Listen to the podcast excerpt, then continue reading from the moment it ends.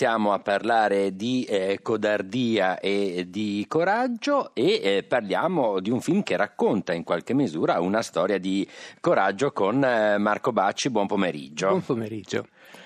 Allora, il film The Post di Steven Spielberg. È un film di cui si parla tantissimo, si è un film importante. È con Tom Hanks, Meryl Streep. The Post sta per la Washington Post ed è un film molto tradizionale. Eh, qualcuno giustamente, credo su internazionale, ha detto è un film un po' così, perché nel giro dei film che ci sono adesso non, non, non è molto appariscente. È serio, è un, un film da signori di mezz'età, uno direbbe. Ed è il tipico film che sta facendo di recente Spielberg, che eh, arriva, eh, dopo, dopo una vita in cui ha reinventato gli effetti speciali, arriva a non usarli più. È tornato, forse l'unico effetto speciale di questo film è la luce di una macchina fotocopiatrice. Eh, perché il film è molto analogico, non, non, esistono cellulari, non esistono cose elettroniche, mm, i giornali erano ancora con le rotative e si svolge nel 71. Posso fare una noticina perché dire che la luce della macchina delle fotocopie è un effetto speciale è un tocco uh, Marco Bacci. Beh, perché lui l'ha ripresa così sì. bene. Io le Xerox non le ho mai viste simili a E.T., ma è un unico passaggio mm, istantaneo. Perché? Perché ci sono 7000 pagine da fotocopiare e quindi Lì è il tema della guerra. In realtà questo è un film di guerra, perché si svolge nel 71, inizia con una scena in Vietnam in cui si vedono dei disgraziati che entrano nella giungla suono di Green River, finisce con una pila che saltella negli uffici del Watergate, esattamente come iniziava tutti gli uomini del presidente. Quindi è un prequel di un film famosissimo e di, un, di una storia famosissima esatto. che ha cambiato in qualche misura eh, l'evoluzione della politica americana. E quindi, se vogliamo, è eh, eh la bella storia del, della Washington Post eh, numero uno, perché tutti gli uomini del presidente era la bella storia del Washington Post numero due è il punto di riferimento, tutti gli uomini del presidente di, di Pacula. Eh, però, però, è rovesciato. Eh, tutti gli uomini del presidente eh, ce lo ricordiamo tutti come un film di giornalismo d'inchiesta mh, mm, che non lasciava un attimo di tregua. Io l'ho rivisto ieri sera per fare un confronto, in realtà è anche quello molto pacato, molto tradizionale, ma è tutto dal basso verso l'alto, cioè da Woodward e Bernstein che continuano ad andare dai capi redattori a cercare credibilità fino a che il direttore dice vabbè andiamo avanti però ci rimettete la testa se avete commesso un errore. The Post invece si svolge nel 71 quando um, il Washington Post era importante ma non era importante come il New York Times e la padrona, eh, la proprietaria Catherine Graham stava passando da un assetto di tipo familiare, con un controllo interno alla famiglia, a, all'idea di entrare in borsa e con i controlli eh, delle banche. Quindi continua a partecipare a delle riunioni in cui le fanno capire che da, da quel momento in poi il controllo sarà fatto dai grandi finanzieri e quindi bisogna stare sempre quatti, eccetera. La signora è la classica bella signora ehm, ricche di buonissime maniere di quelle che vanno a fare i tè alla Casa Bianca. Dico i tè non a caso, perché in questo film c'è qualcuno che, come gli albori della rivoluzione americana, prende il tè e lo getta in acqua nel porto di Boston travestito da indiano. Eh, credo che qui è il punto fondamentale ed è eh, su come funziona l'informazione, su come funziona la libertà di informazione sostanzialmente. E il rimando alla storia più o meno di quegli anni del Corriere della Sera qui in Italia con Giulia Maria Crespi è molto, molto evidente per chi è italiano. Cioè, stiamo parlando di cose che ci riguardano molto da vicino. Sì, sì, sì, soprattutto per il fatto che questo film Spielberg l'ha fatto di corsa, eh, fermando il film che stava preparando subito dopo l'elezione di Donald Trump. Di Donald Trump perché era un film che bisognava fare. Perché? Perché in questo film si scopre che c'è un signore che sta dando al New York Times 7000 pagine di rapporto, i famosi Pentagon Papers, dove si spiega che quattro amministrazioni americane, a partire da Truman, poi Eisenhower, poi Kennedy e poi Johnson, hanno mentito.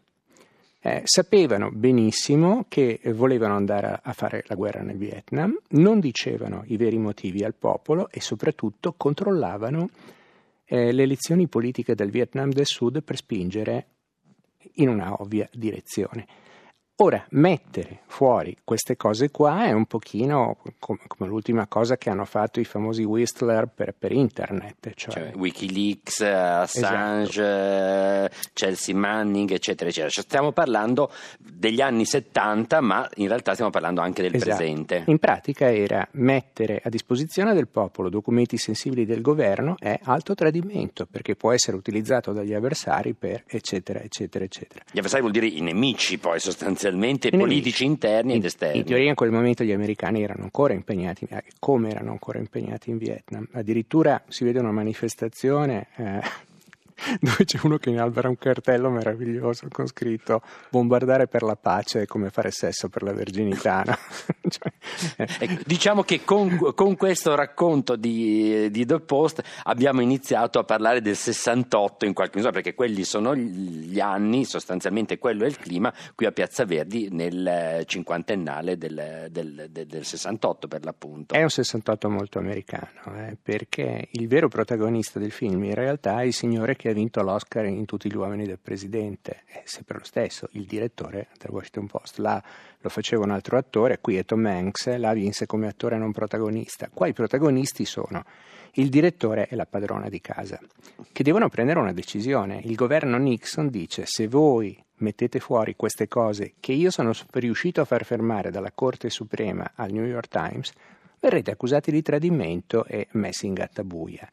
E la risposta del direttore eh, del, del Washington Post è l'unico modo per tutelare la libertà di stampa è stampare, ovvero come i patrioti buttarono in acqua il tè degli inglesi, eh, insomma il, il, passaggio per una nuova legalità è una, una sospensione della legalità temporanea per creare una nuova forma. Difatti c'è uno dei protagonisti che mentre passa le fotocopie e dice ho sempre sognato di partecipare a una piccola ribellione. Loro non la vedono dal punto di vista ideologico, la vedono dal punto di vista per cui quando arriveranno davanti alla Corte Suprema un giudice conservatorissimo, sono andato a controllare, si chiamava Hugo Black e in gioventù aveva appartenuto al Ku Klux Klan.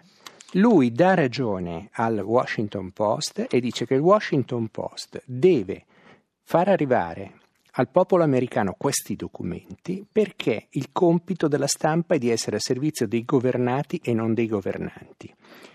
Uno. E due dice perché solo una stampa libera e priva di censure può efficacemente denunciare un inganno del governo e la responsabilità primaria di una stampa libera è impedire a qualsiasi forma di governo di ingannare il popolo, e usa poi una frase pazzesca, e mandarlo in terre lontane a morire di febbri straniere, sotto gragnuole di colpi impossibili a sopportare, che è la carica dei 600 di Tennyson, The Church of the Light Brigade.